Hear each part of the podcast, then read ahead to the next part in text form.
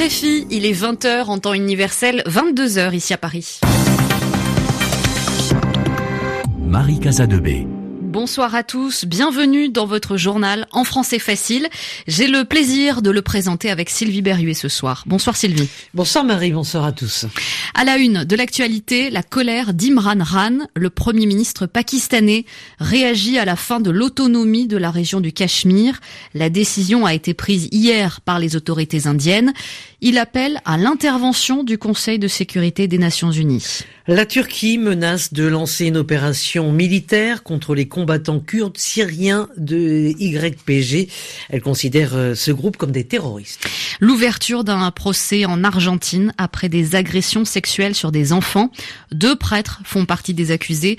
Les faits ont eu lieu dans un établissement catholique. Un journal. Le journal en français facile. En français facile. Des manifestants se sont rassemblés au Cachemire pakistanais, mais aussi dans les grandes villes pakistanaises, Lahore, Karachi, Islamabad. L'annonce hier des autorités indiennes a provoqué l'inquiétude et la colère. Elles ont décidé de mettre fin à l'autonomie du Cachemire. La région passe sous le contrôle de New Delhi. Une partie du Cachemire est revendiquée par le Pakistan. Le pays estime qu'elle lui appartient. Le Premier ministre pakistanais pense donc demander l'intervention notamment du Conseil de sécurité des Nations Unies. Il s'exprimait ce mardi devant le Parlement. À Islamabad, les précisions de Sonia Ghazali. Un génocide au Cachemire indien, c'est ce que dit craindre Imran Khan, le premier ministre pakistanais. Face aux sénateurs et aux députés, son ton était particulièrement virulent. La session parlementaire extraordinaire avait été ajournée plus tôt dans la journée en raison de tensions au cœur de l'hémicycle. L'opposition accusait le PTI du premier ministre de ne pas avoir de réaction assez forte après la décision de l'Inde de mettre fin au statut spécial du Cachemire. Le premier ministre pakistanais a opté pour un ton plus agressif à la reprise de la session. Il a accusé le BJP, le parti de Narendra Modi, son homologue indien, d'avoir une idéologie fanatique et raciste. Ils agissent contre leur constitution, contre la Cour suprême et les résolutions des Nations Unies, a-t-il scandé. Deux puissances nucléaires voisines ne peuvent prendre de tels risques. Nous devons résoudre nos problèmes par le dialogue, a-t-il cependant insisté, car s'il y a une guerre, personne ne sera gagnant et les conséquences seront internationales. Fin de citation. Dans la classe politique, chacun condamne la décision de l'Inde et demande une réaction forte des autorités réclamant aussi que l'ONU s'implique dans ce contentieux, ainsi que la communauté internationale, attendant notamment que les États-Unis jouent le rôle de médiateur. Sonia Ghizali, Islamabad, RFI. Les États-Unis vont empêcher les entreprises américaines de faire du commerce avec le gouvernement du Venezuela. De nouvelles sanctions contre les autorités de Caracas pour pousser le président Nicolas Maduro à quitter le pouvoir. Les États-Unis avaient déjà interdit aux Américains d'acheter les produits de la compagnie pétrolière publique du, du Venezuela, PDVSA. Les autorités vénézuéliennes ont accusé les États-Unis de terrorisme économique. Le président turc lance des nouvelles menaces contre les Kurdes Syrien appelé YPG. Recep Tayyip Erdogan a expliqué aujourd'hui qu'il pense lancer une opération militaire très bientôt. Selon la Turquie, ces combattants kurdes sont des terroristes, mais les États-Unis les ont soutenus et armés. Les explications d'Anne Andlouer à Istanbul. À deux reprises ces trois derniers jours, alors qu'une délégation militaire américaine se trouve à Ankara, Recep Tayyip Erdogan a menacé d'attaquer sans attendre les principaux alliés de Washington sur le terrain syrien, les forces kurdes des YPG. Dans l'immédiat, les menaces du président turc visent à faire pression sur les États-Unis pour qu'ils cèdent aux demandes d'Ankara d'éloigner les combattants kurdes plus de 30 km au-delà de la frontière turque. Recep Tayyip Erdogan veut y envoyer son armée pour établir une zone dite de sécurité. Sur le plan intérieur, le président turc, toujours ébranlé par sa récente défaite au municipal d'Istanbul, veut aussi donner des gages au parti ultranationaliste sans lequel il perdrait sa majorité parlementaire. Une intervention militaire est perçue comme un bon moyen de préserver cette alliance tout en mobilisant l'électorat.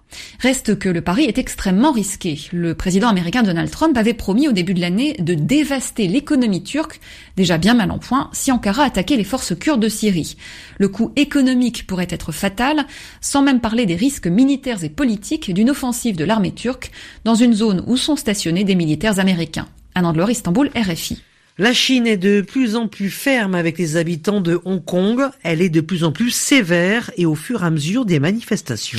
Aujourd'hui, un haut responsable chinois a dit ceux qui jouent avec le feu mourront avec le feu, ce qui signifie que ceux qui se servent de la violence risquent d'en être victimes. À la télévision, une vidéo a été diffusée où l'on voit la police de Shenzhen se préparer. Shenzhen est la grande ville chinoise la plus proche du territoire autonome de Hong Kong. L'actualité africaine euh, maintenant, Marie, un mandat d'arrêt international a été émis, lancé donc contre l'ancien ministre algérien de la Défense et ex-chef de l'armée, Khaled Nezar. L'Algérie demande donc au pays où se trouve Khaled Nezar de l'arrêter. Selon des médias algériens, il serait en Espagne. Depuis la démission du président Bouteflika, des personnalités politiques sont poursuivies par la justice. Le général à la retraite aurait fui il y a une semaine. L'association britannique Global Witness accuse le plus jeune fils du président congolais Denis Christel Sassou Nguesso d'avoir volé plus de 50 millions de dollars dans les caisses de son pays en 2014. C'est un procès historique et c'est à Mendoza, dans l'ouest de l'Argentine. Trois hommes, dont deux prêtres catholiques, sont accusés d'avoir agressé sexuellement des enfants sourds et muets, des enfants qui ne pouvaient ni entendre ni parler, dans une école spécialisée. 15 autres personnes seront jugées plus tard dans cette même affaire. Face aux trois hommes, une vingtaine de victimes. Ils risquent jusqu'à 50 ans de prison, rappelle des faits avec Aude Villiers-Moriamé. Le scandale avait éclaté en 2016 à la suite du témoignage de plusieurs élèves dénonçant des agressions sexuelles systématiques au sein de l'Institut Provolo de Mendoza. Près de trois ans après la fermeture de l'établissement, quelques dizaines de familles attendaient ce lundi l'ouverture du procès. Marina Diaz, maman d'un ancien élève. Ce n'est pas un moment facile, ni pour les enfants, ni pour les parents. Nous demandons que justice soit rendue pour que jamais plus des prêtres ou des professeurs n'agressent des enfants, qu'ils soient handicapés ou non. Le principal accusé dans cette affaire est Nicola Corradi, 83 ans. Avant d'être transféré à Mendoza, ce prêtre italien avait dirigé l'Institut Provolo de La Plata, près de Buenos Aires, et travaillé au sein de celui de Vérone, en Italie. Deux établissements également secoués par des scandales de pédophilie. Sergio Salinas est l'avocat de plusieurs familles. Ce procès est emblématique. J'ai un sentiment de justice parce que nous allons sûrement obtenir une condamnation et en même temps un grand sentiment de tristesse parce qu'il reste tant de victimes. Ça ne se termine pas là. Ce procès aujourd'hui, ce n'est que le début. Le procès de Mendoza, qui se tient à huis clos et est traduit en langue des signes, devrait durer au moins un mois. Deux autres procès impliquant une quinzaine d'employés de l'Institut Provolo doivent bientôt s'ouvrir en parallèle. Aude-Villiers-Moriamé, Buenos Aires, RFI. L'écrivaine américaine Toni Morrison est morte à l'âge de 88 ans. Elle restera à jamais dans l'histoire comme la première femme noire à recevoir le prix Nobel de littérature, la plus prestigieuse récompense pour un écrivain. C'était en 1993. Ses livres ont été marqués par l'histoire des Noirs américains, l'esclavagisme, les ghettos ou encore le mouvement des droits civiques. Isabelle Chenu, elle était connue dans le monde entier. C'est une des voix les plus puissantes de la littérature contemporaine qui vient de s'éteindre. L'américaine Toni Morrison avait su donner une visibilité littéraire aux Afro-Américains. Ses livres sont hantés par le racisme, les non-dits, les traumatismes de l'enfance. Descendante d'une famille d'esclaves, elle devient professeure d'anglais et de littérature et publie son premier roman à 39 ans. The Bluest Eye, l'œil le plus bleu, raconte l'histoire d'une petite fille afro-américaine des années 30 qui rêve d'avoir les yeux bleus, car elle imagine que si elle était aussi jolie que son idole, l'actrice Shirley Temple, elle serait capable d'enrayer l'extrême violence de son environnement familial.